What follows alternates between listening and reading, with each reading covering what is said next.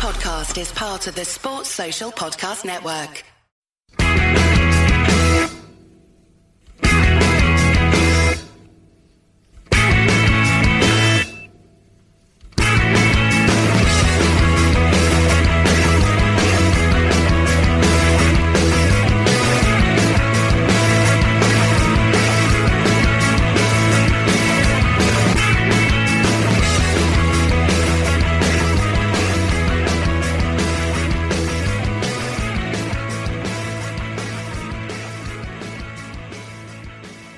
Welcome to the Terrace Podcast, the non-partisan, non-political podcast that regularly checks if... I'll probably have to edit that out or bleep it or something.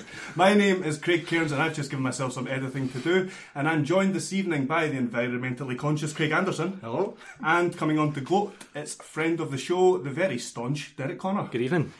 And coming up on tonight's edition of the show, we're going to talk about League Cup semi-finals. We're going to have winners and losers from the Scottish Premiership, but we're going to start with the game that's sweeping the nation, and it's hotties and naughties. It's a crazy here. It is. It's all the kids are talking about it. And who's going to kick us off tonight? I'll start off with a literal hottie, and I mean temperature-wise, and that's the toilets at Hampden Park. I made the mistake of going in at half-time and was just greeted by smoke and pish emanating from every single corner. It felt like what I imagine going to the football in the 70s must have been like. It makes a change for you as trashing them. Well, that was Celtic fans were doing their best to do that on the Saturday, so that was always my worry with the Super Saturday, which our Super Saturday, which would have been just the best thing ever last year, was that not anything about the crowd talk. I don't think there'd have been any, or the pitch or anything like that. It was that the set of fans who were in first would have like fucked the stadium, and then like Celtic, I can't remember who was meant to, I think it was the Celtic game that was maybe first, I think. Yeah, the Rangers. Oh no, the Celtic game was maybe whoever been coming in an evening with like literally no seats to sit on, having to stand it, but then getting chucked out for standing. That's what happens at Celtic Park normally. But no, yeah, so that was, yeah. Do you have any? So my hottie is VAR. What a fucking success that has been. A very, very sarcastic hottie. It's just grim. I mean, all the arguments have been done up. For once or twice today, I'm going to say I was right on this. I've been against it from the start, and it just sucks out. It was that Everton Spurs game yesterday. Like, they spent 2 minutes looking at a penalty shout for Spurs that you could tell live wasn't a penalty. They spent about 2 minutes looking at something that seemed like a fairly obvious penalty for Everton, and then didn't give it. And then there was just a bunch of other stuff. Like it just doesn't work. It's not that it doesn't work. It's literally, if they're going to use it, it should be for nothing but really, really, really, really egregious mistakes. Yeah. Use it for picking up red cards, and use it for picking up like penalties that have been given that shouldn't be, or goals that are like 10 yards offside, not every wee niggly decision, which is how it's been used, and it's been used inconsistently, and it starts to seem like it's being used to manufacture games and provide a justification for bad decisions, in the sense that we can give one team a penalty and then find an angle that makes it look like a penalty. I am not saying that it is corrupt, but it is much easier to corrupt.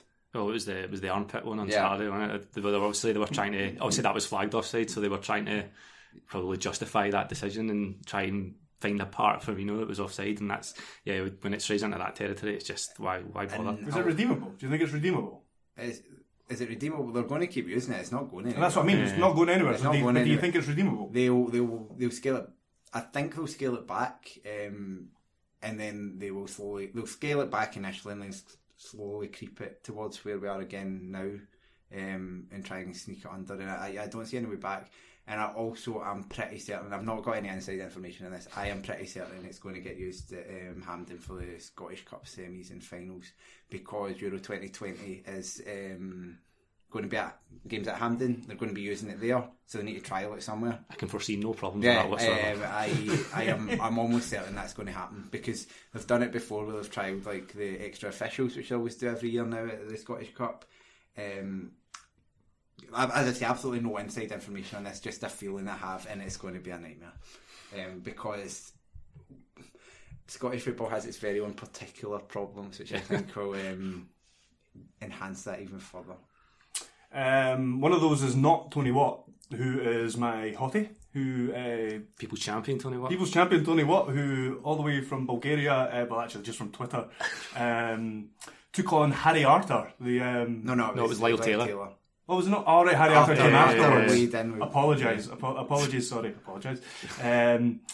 Lyle Taylor was basically taking on Tory footballers. So Lyle Taylor kind of came out with some Tory stuff, which is, I mean, let's be absolutely correct. It's Lyle Taylor's right to be a Tory. If he wants to be a horrible Tory, then he can be, but he has to expect to be called out by.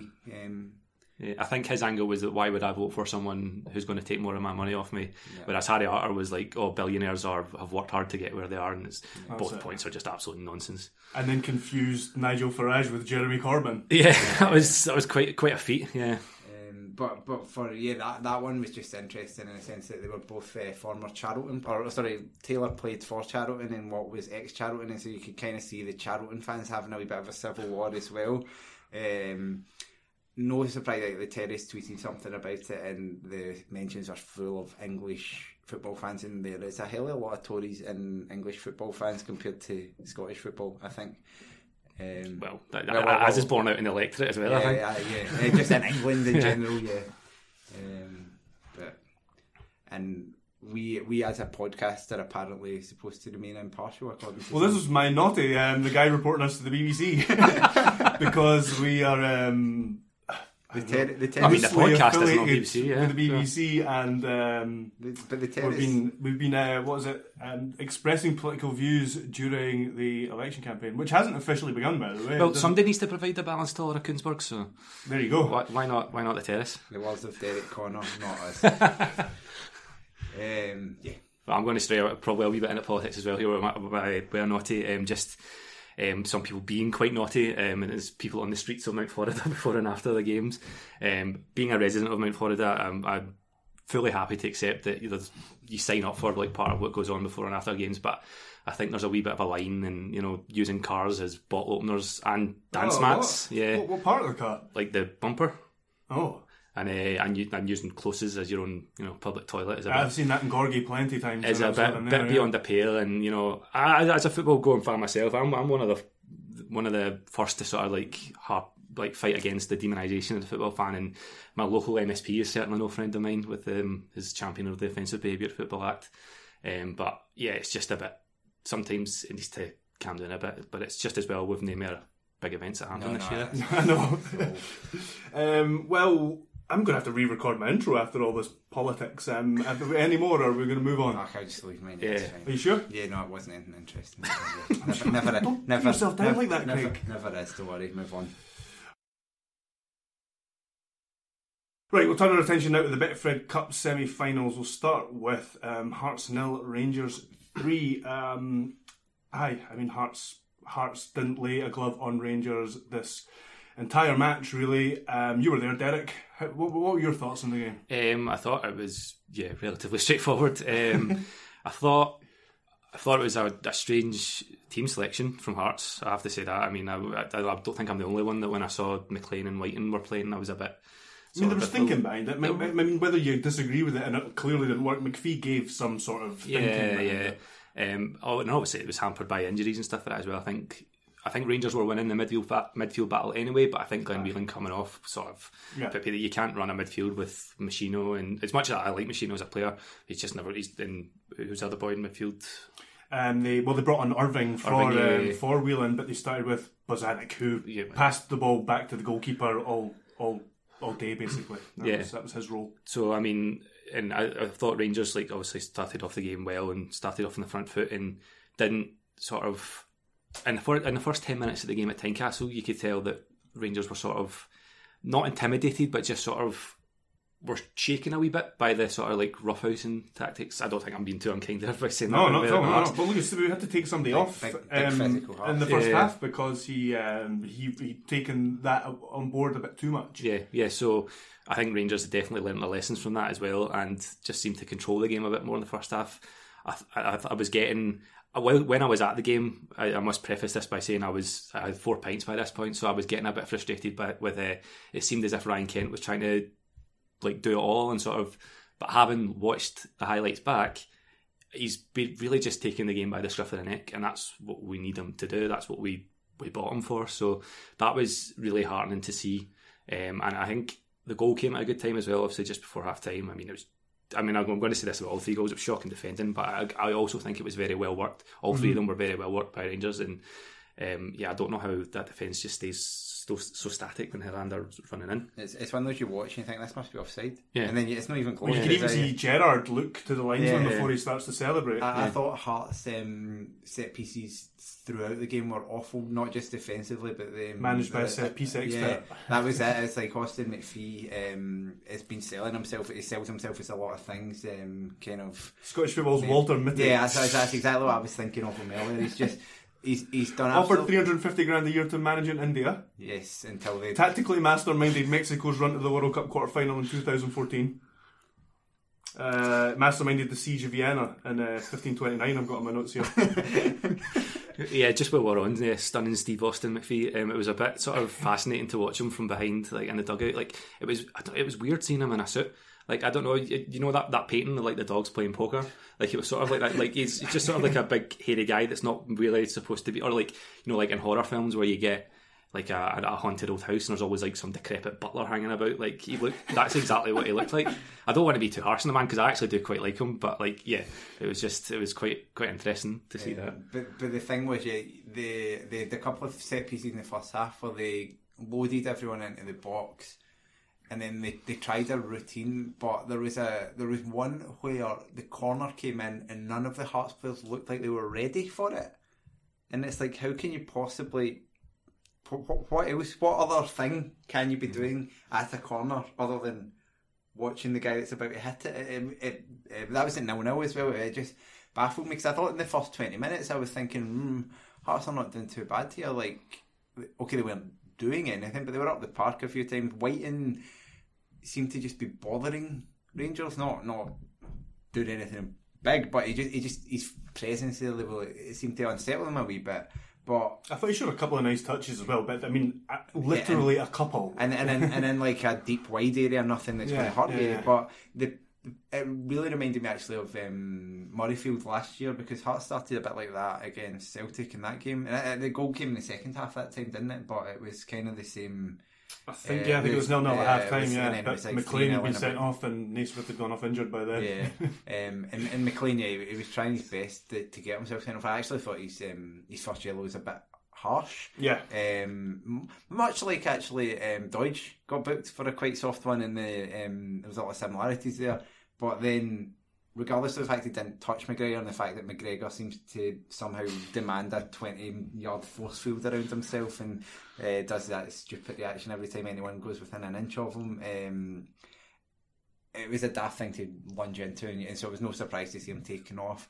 That can't be good for morale in general, though, taking off a player after 38 minutes, with rumours of McPhee maybe not having many friends in the dressing room. You're not going to win them that way either. So it was a hard position he was put in, but I just think it all went wrong for Hearts. It was so flat, because after that 20 minutes, Rangers just grabbed the game and it was an inevitability. Well, that's it. It was a really good Rangers team. I mean, even a good Hearts team would struggle to win against a performance like that. And what were your thoughts going into the game, Derek, when you saw the lineup? Because Rangers have a core of... Rangers have about, let's be honest, about 17 or 18 players that they can pick at the moment and win a domestic game. But what did you think of the lineup they picked yesterday? Yeah, I was quite happy with the lineup. I'm the first to sort of jump on Gerrard with the amount of changes he seems to make from game to game. But obviously, he's learned from the managers he's worked under in doing that. Obviously Benitez and that. So, but yeah, yesterday's team I didn't really have a problem with. Apart from I don't want to come across all Rangers that here, but I maybe wouldn't have played Ojo. But even then, he looked really good as well. So I have no complaints there. What's the issue with Ojo? It's difficult to sort of articulate without getting into Rangers dad territory, but it's just a lack of end product, really. Right. You can see he's got all the skills there. He does have the running and the power, and he's got it all, but he's just putting it all together, I think. And it doesn't help when the Rangers crowd is one of those crowds that will get on you, like, for making a mistake rather than sort of necessarily getting behind you. And but yes, I know that too well. Yeah, but yeah, again, no complaints. And I think, one of my standouts again yesterday was had to be Ryan Jack. Like, I think I don't know. I definitely didn't see him becoming this sort of player when he joined us from Aberdeen. No. Gerrard says he doesn't want to take any credit for it, but he's playing. I mean, he's not playing like Gerrard, but he's playing like he's added a more drive to his game, which Gerrard had. So, I mean, Gerrard must have kind of coached them to some degree. He's definitely a passion project at Gerrard's, I think, as much as, like you say, Gerrard will try and like deflect that and try and sort of not focus too much on it. But yeah, I think he's taken a special interest in Ryan Jack, and I think it's shown. Like, I think it was Fowler who said when they were talking about Rangers recently that the game just seemed to have slowed down for him, and that's just what you see. Jack always wanted to play 100 miles an hour, but now you're seeing him when he's on the ball, he suddenly like seems like he has so much space and time to play. And this is very intelligent players alongside him in that midfield as well. He's making a massive claim for knocking on the door of the Scotland team. Scotland don't have many players with that energy level in the midfield, and actually a little bit of defensive like nous. Okay, I mean he's up against great players that are in that position, but he just has grown and grown. I have always quite liked Jack. I think he's. I thought he went through a wee spell at the start of last year where you thought maybe he's just not going to be up to it, but he's grown in, and yeah, he's went through a number of games where he's been just. Every time I've seen him this season, I think he's been superb. Big European games, it doesn't matter who he's playing against. It wasn't the biggest challenge yesterday who he was playing against. I think both semi-finals is a story of Hearts and Hibs on names, but the people are expecting too much of them, considering the teams that they are, which are bottom six rubbish. If it was St Johnstone and St Mirren turning up, they would get scudded in that way, as you would expect, but because it's Hearts and Hibs and it's a name associated with that, somehow people think the games aren't going to be one-sided, but they are where they are in the league for a reason. They've won, as I say, as we've discussed, one game against each other between them since the end of March, so that shows the quality of those sides, and they obviously both scraped their way through, and both won on penalties in the quarterfinals. Both had not brilliant group stages, even, you know, kind of, it was all a bit of a stumble through, and in cup competitions, when you stumble through, that's fine until you meet someone good, and that's what happened to both of them. Well, we're still on Hearts then. Craig, what do you make about Anne Budge's comments today about the sort of restructuring at the club, maybe not appointing a director of football, or...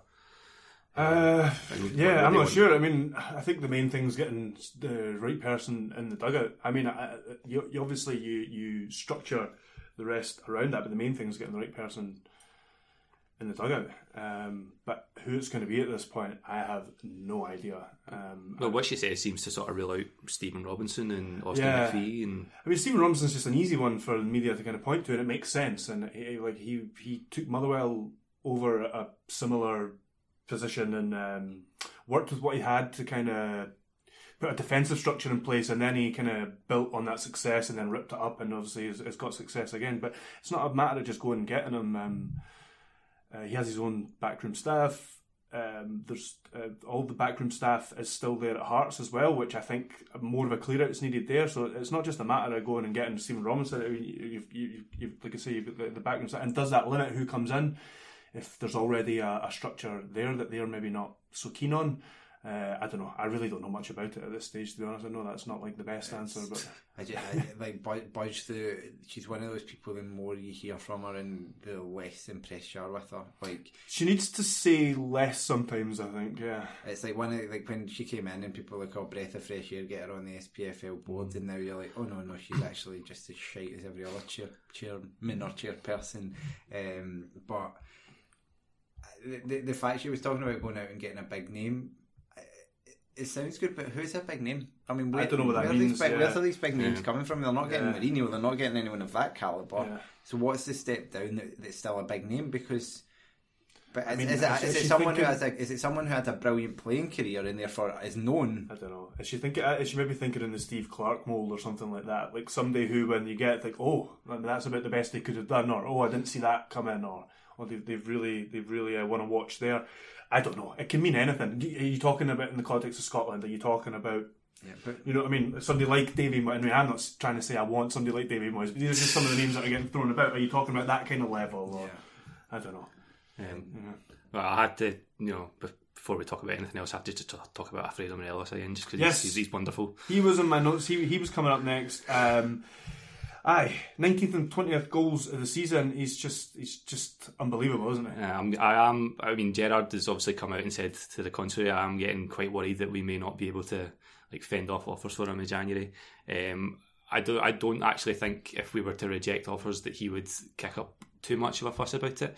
I think obviously it's easier to play like the amateur body language expert, but you see him when he's celebrating his goal, not just his goals, like when other members of the team score, he's celebrating and he's pointing to the ground in the shirt, and he loves playing in front of that crowd, and he loves. I genuinely think he loves being here, and gets annoyed, but in a good way, when getting taken off. Yeah. I mean that was quite funny and quite sort of heartwarming to see that against Ross County when he was just desperate to score more goals, and but it's good because we took him off and kept him hungry, and it paid dividends as well yesterday. So just unleashing him against.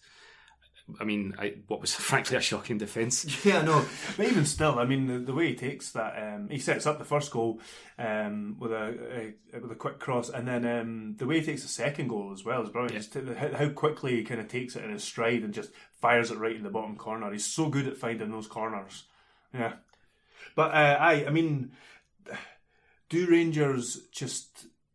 are Rangers able to sit and say, no matter what price comes in, we wait until the summer and we cash in then if we're going to do it, or is there a price? Is there a price that just he has to go?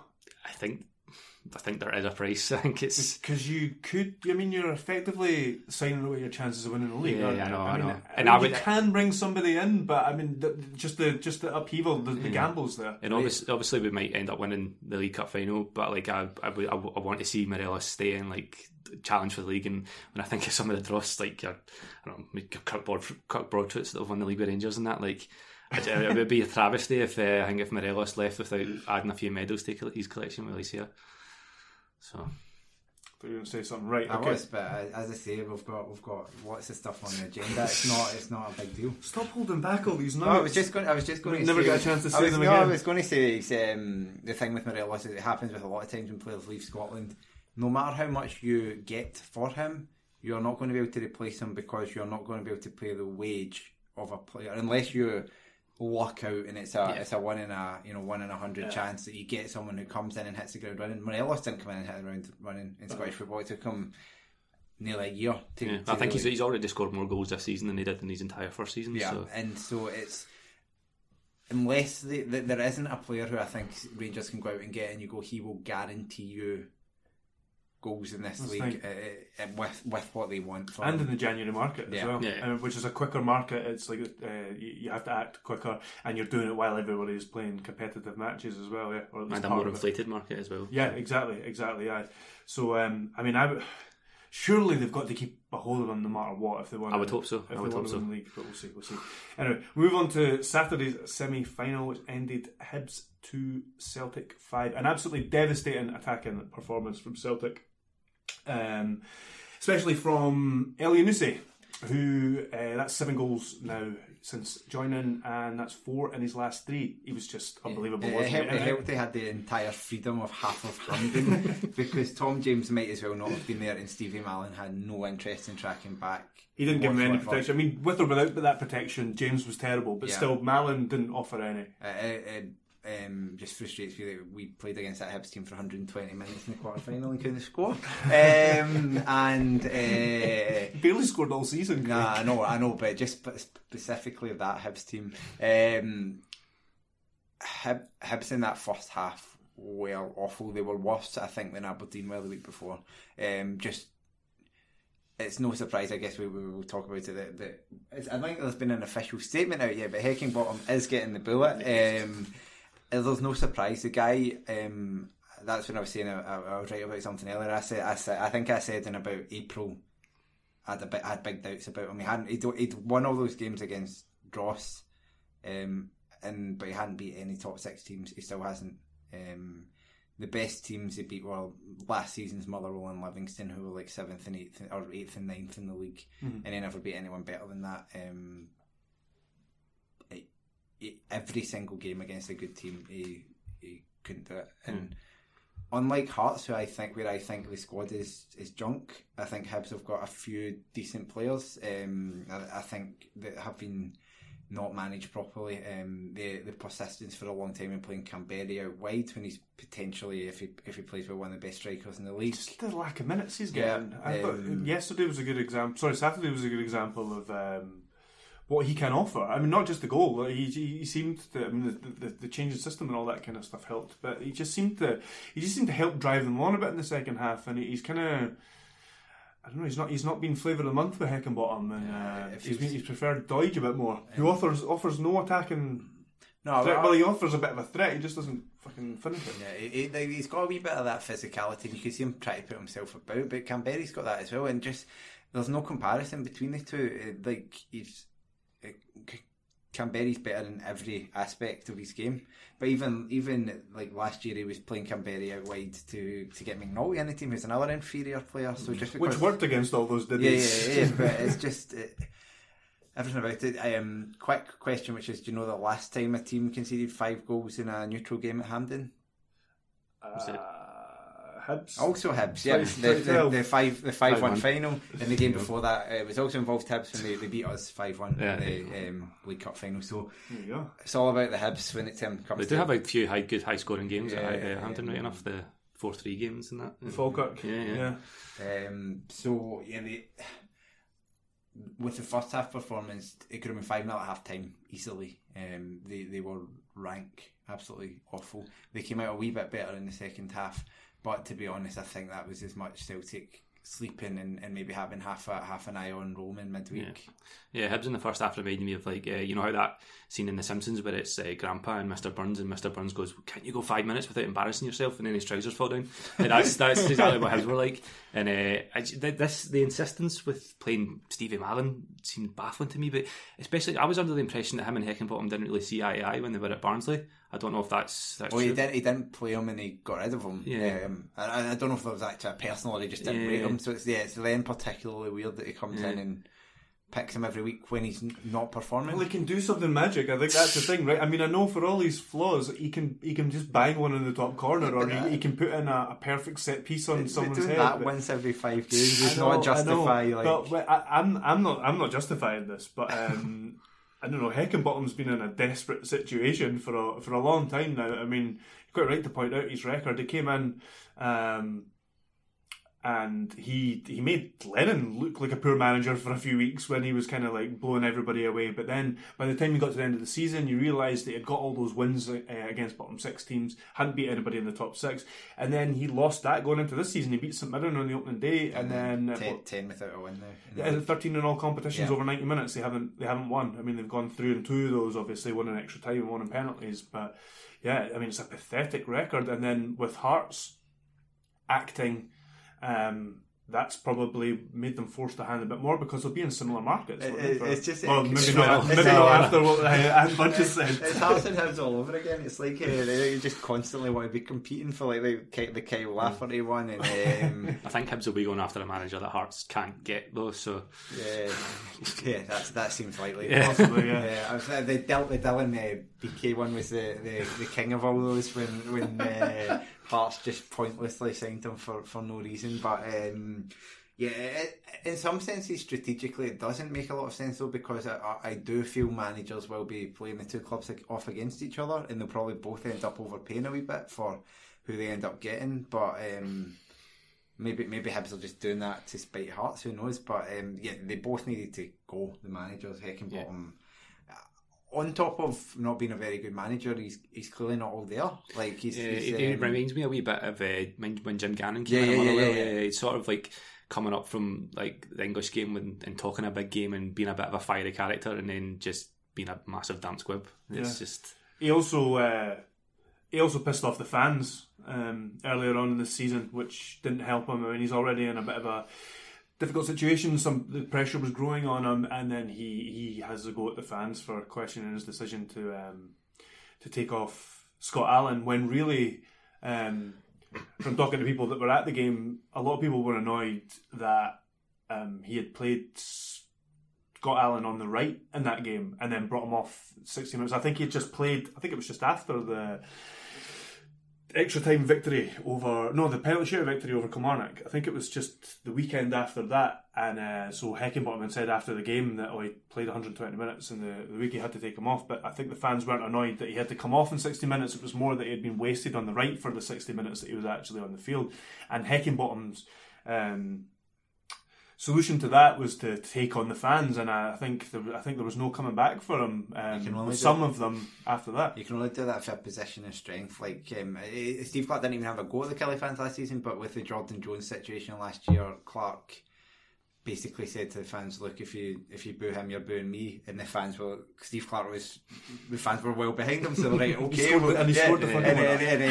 But if Steve Clark had been struggling at that point, they would have booed him. Because they went, well, yeah, we'll boo you as well then. And you can't take on the fans for a position of weakness. It's never going to work. So, I mean, that's all the negatives. Celtic were very good, again. That's the thing. Both Rangers and Celtic were very good, but also overshadowed by playing shite teams. Definitely. What have you thought of El Yunusi since he came? He's good. I think he's maybe... he's been... shown more than he is, if you know what I mean. I don't think he'll keep that up. I think he's come in, hit the ground running, and it'll be good for them, but I don't think he's going to keep scoring at this rate or whatever. I think he's a very good player though. Yeah, well, I was a bit cynical of him when he came in, but a wee bit of a flop at Southampton. Yeah, and I mean, obviously he's got the high price tag to sort of live up to as well, so I think, yeah, he is starting to prove me wrong a wee bit, but that might just be a sort of wee purple patch just now, and it might sort of regress to the mean a wee bit, I don't know, but yeah, he looks quite good. The biggest indictment of Hibs on Saturday was that they made Scott Brown look like a world beater again. Like, how does that still happen in this day and age? Yeah. He's loving life at the moment.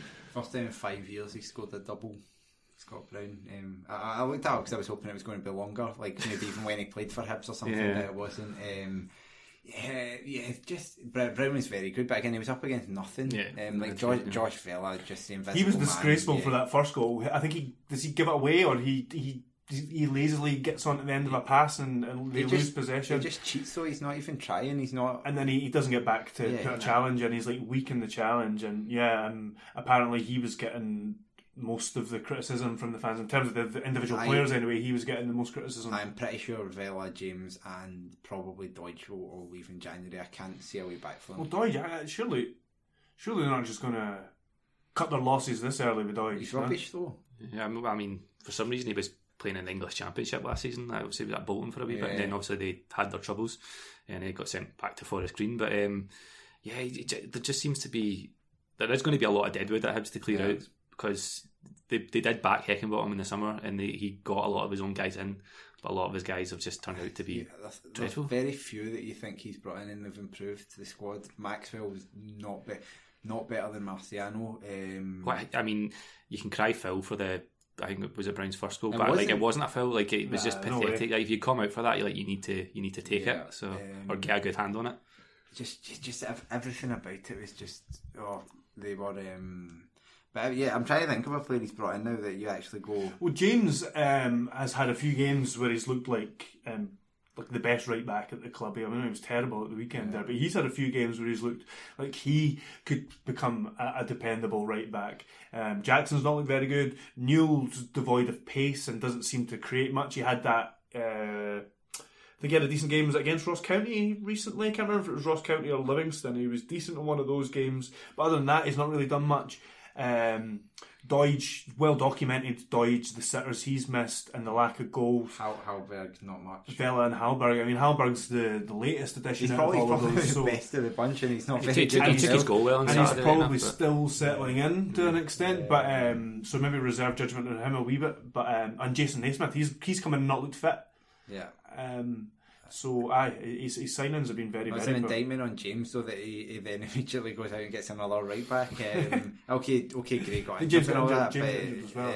But it's just, yeah, he's done nothing well. I'm trying to think in Celtic who I picked out as having pretty good. Odson Edward.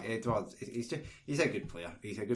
He's not. I can't get on board with a player like Edward as much as I can get on board with Morelos, because I just think he's a bit more. Because he doesn't fucking celebrate. No. He's just a bit like, it's all very boring and very. Yeah, like, I know Charlie Nicholas, right?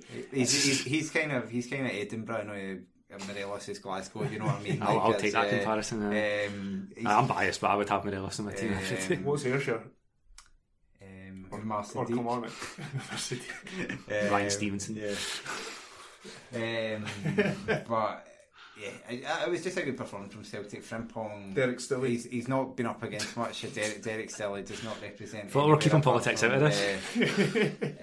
Frimpong. He's always looked good when he's played. Seems fine. Centre half, they had nothing to do. Spoiler for choice at right back. They were looking like they were. No, it was whenever they lined up against Rangers, for instance, you would point to that like, oh, Kent will have a field day against Lustig. That's possibly one of the weaknesses in that Celtic team. Mm-hmm.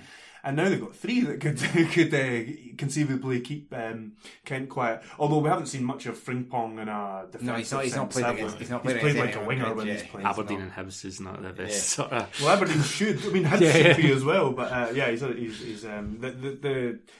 was incredible how high Bolingoli and Frimpong played, especially against in both games, but especially against Aberdeen. I'm feeling a wee bit more smug about Bolingoli because I picked it when we were doing our best signings for Celtic just after he'd signed. I put him down because I'd watched a wee bit. He might be my worst. I'd watched a wee bit of him and I thought, actually, I quite like the look of this guy. And then he had a horrendous start. And when Taylor came in, I thought, well, he's probably going to be bombed out already. But he's been helped. Obviously, Taylor was cup tied for the League Cup games and stuff, and he's generally been injured and not came in, but. You struggle to see again. He will rotate the left backs, I think, but you struggle to see Bolingoli's been pretty good. So very little for Celtic apart from the concentration. But to be honest, in a cup game, does it really matter if you switch off? They were never going to lose that game. So I'm sure Lennon will be happy about them lacking losing concentration. But I mean, Hibs' second goal did provide me with one of my favourite moments in football. My favourite things in football is that when fans go to leave early and then they're like, "Oh no, we should rush back." Yeah. Not that they had to rush back for much, right enough, but yeah. So it is going to be a Rangers Celtic final. I suppose this is something in the past that we would have been like bored with, or like we want to see a bit more variety. But at this point. And the ones that we've had in the past have maybe been a bit too one-sided, but this one, it's going to be a really exciting one, isn't it? Because it's like both teams, if they continue the way they're going, both teams at the peak of their game at the moment. Yeah. I mean, I'll be confident going into it. Like, I think it's a big game at Hampden. All right, I mean, confident that there's a chance, or confident of winning. Confident of winning. I mean, obviously Gerrard's record at Hampden hadn't been great up until yesterday, but. There seemed to be watching Rangers yesterday was a bit like it wasn't quite like watching a Watersmith team, but the swagger was almost sort of there. I think watching like I think you can criticise the rotation of the centre backs, but I think Hillander's been an excellent signing so far, and we just look so much more. Not that we don't look unassured with Katic in the team, but when Hillander's playing, there's a certain level of confidence and ease there that definitely hasn't been there before. Certainly in big games and games at Hampden. So yeah, I mean, I'm confident going into it, and like I said, this is the first sort of Rangers Celtic final since 2011. Yeah. It was also a League Cup final, and that was a good game. That was obviously we won, but that was a good game. And yeah, I think it could end up being quite a spectacle. I think I'm trying to remember if that's the same game. My memory of Rangers Celtic Cup final was I think it was a Celtic player getting sent off for denying a goal scoring opportunity. Inside the Rangers half, is it OD? Is someone? I've got this memory. I can't remember. I'm trying to think if it's the same. But someone, the goalkeeper went up for a corner in the last minute, and then on the counter attack, someone just wiped out the player inside his own half, and still got sent off for it. But I can't. I'm trying to work out if it was that game now. What we'll do is while we're discussing something else, I'll look it up and give you the full story. But let's do that now. We'll move on to winners and losers of the Premiership. We're not going to go through every game. We'll just, because we've done a bit of an extended look at the League Cup semi-finals there, but we'll just have a look at winners and losers from the Scottish Premiership. Does anybody want to start? Do you want to start, Derek? Well, Curtis Mayne, I guess. He's on mine. Yeah, just for the flying through the air like Ralph Wiggum flying through the window for scoring a goal. Is somebody offered to buy you a McDonald's for getting a Simpsons reference in? No. This just happened before on the show. I just love the Simpsons. Okay, but I know who you're heading to, and I know that was cashed in. So it was the 2011 Cup final. Emilio Izagirre wiped someone out. It wasn't Darren O'Dea, but close enough. Anyway, you can look that up on YouTube later. Yeah, I mean, like I was talking about with Craig before, and I mean, Kilmarnock having no centre-backs to speak of was probably a good reason why Curtis Mayne was able to score. I think Alessio was right in saying it's just a game you just write off. Yeah. We've got a terrible record against Aberdeen anyway. Yeah. So in some ways, having the no centre-backs in that game is maybe the best one, since we probably would have lost even if we'd had like Piqué and Franco Baresi playing centre-half, but it was just... the fact that like, both Dicker and Wilson, who are both central midfielders, have individually played centre-back before, but they've always had like someone else who is a centre-back beside them. Like Dicker, when he played most of his, the end of the 2016-17 season, Dicker played centre-half, but it was with Christopher Ayer. So you've kind of got a bit of a difference in quality there. Mm-hmm. He's still poor for that first goal, though, isn't he? I mean, he's not expecting that, and it's a fantastic ball from Ferguson. He's just caught unawares, really, isn't it? Yeah, he didn't have a good day at all. To be honest, it's kind of hard, as I say. He's a captain, and the biggest problem it wasn't just the losers was just the killing midfield. I was going to say, because I've got a slightly different take on it. Dicker had to go and play centre back, and then El McCreaney was injured, which meant Power was the only one left. Normally you might say, well, this is a chance for Ian Wilson to establish himself in the midfield, but he had to play centre-back as well. So then you were left with Power and McKenzie in the middle, and McKenzie's a grafter and all that, but he's not Gary Dicker, and he's not Mo El McCreaney even, and so it just took apart the whole team, and it's a team that's been based so much on structure. Like, there's only so many parts you can. It's kind of a Trigger's broom type thing. Like, if you keep taking away all the parts, it's not the same structure at that point. Nah. I feared the worst when I saw the lineup, and I was actually almost slightly pleased that it was only 3-0 and not like 8-0 or something. I put the Kelly fans as losers because they finally got to see what's behind that starting 11. Like, what's in reserve. Well, it's not even what's in reserve. It's literally the players are there in reserve. But if you, I think you would struggle to find a Premiership team where you could take literally all four centre backs away and they'd be left with something good. I think that I'm was a Hearts fan, mate. That's true. But, I think even Johnson doesn't look like he's up to much anyway. But even just being a centre back might have helped, and then. As I say, I think Finlay and Del Fabbro are two of the best in the league, and obviously when you lose that, you're going to have a drop-off. Definitely. One of my winners is Lee Irwin. First start for Ross County, actually. I think he'd made one substitute appearance in the League Cup before this. And I've only seen the highlights from this game, but he looked really good. He was involved. It was his shot that was saved that led to the opening goal. He... put Stewart through very cleverly in the first half as well. Stewart probably should have scored, and it just looked like he was involved. And for a first game, it looked like a decent performance. And if you can get back to how he was playing for Kilmarnock, I know he wasn't like a prolific goal scorer or anything, but he was an effective and a variant on what he had. A player we could do with this, yeah. Exactly, in attack, and just Ross County in general. I mean, I know they haven't won in like 6 games or something like that, but they're still in the top half of the table. And for a newly promoted side, they've got some decent attacking options. There'll be lots of teams, Hearts for instance, would be envious of some of the attacking options that they have. I was going to go for the same game. I feel harsh saying it's a loser, but Colin Stephen, who was the referee for that game. I'd never heard him before. I didn't recognise him at all. He's one I will be keeping my eye on because just everything about his performance, just even looking at the guy, let's be honest, but just everything about his performance kind of had me had alarm bells going off in my head. The fact that when you watch the highlights there were that many dives, usually that is a sign that the players think they can get something off the ref, and it's a sign of them maybe not having faith in the referee in general. He just seemed to lack any conviction in his decision making. Everything was very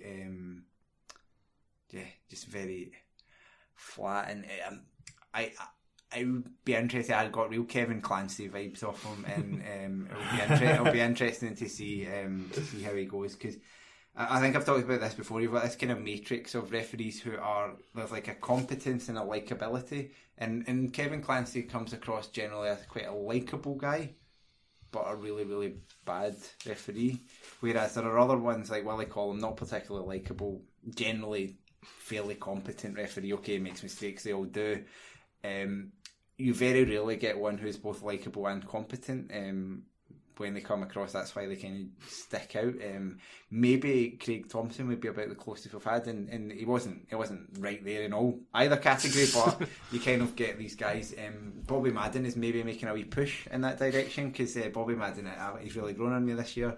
It was when he denied Kelly. It was a game against Hibs at home, and he denied Kelly some decision, and he was getting a bit of stick for it, and he ran along the line giving a thumbs up to the Kelly fans who were booing him, and I thought, right, okay, fair play. But Colin Stephen looks very much in that Kevin Clancy mould of likeable but incompetent.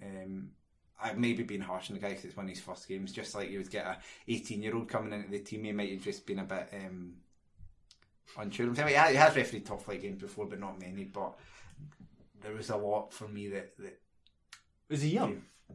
He didn't look young, but he's been new to the level, and as I say, I don't want to say he's a loser. I just think he's one to keep an eye on. Someone who I do want to say is a loser is Khaireddine Idzan. Like, his commentary is just like, I mean, I know that they don't have a lot to work with, the sports scene commentators, and they do have to record it like after match, but he just makes it, he doesn't even like try and hide the fact that he's not there at the game, and there's just no emotion in it. This probably should have gone in the hotties and notties, but there's no emotion in his voice, and just get him off my telly, man. Derek Connor's opinions do not reflect those of the Terrace podcast. I have, from that game as well that you're talking about, my loser is Stephen Robinson, who will not be leading out Hearts or Hibs at Hampden next month. No, but given how he's gone at Hampden before, that's maybe not such a bad thing. Yeah, probably. The Cup finals, yeah. Given who's in the final. But yeah, either of them. For that, I think I'll try to pick a winner for another one. I found it quite hard. I'll go for Alan Campbell, just to say he scored the winning goal. There's real Scott Brown vibes from him. I just think he's one that he'll have a great career. He's got a bit of talent. Character, that's the main word that jumps out at him, and he's hard. He's hard. Like, Scott Brown is hard. Okay, he puts on a wee act and that, but people bounce off Scott Brown all the time. He does it in Europe, he does it domestically. You can see a lot of that in Campbell as well. I expect him to play for Scotland, and I think he'll have a great career. Great, another central midfielder. But the thing that, I mean, I did feel a bit for Livingston on Saturday, because I think they probably were worth something out of that game. It was an unfortunate goal to lose at the end, but, as well. Especially in the first goal was a howler for the keeper as well.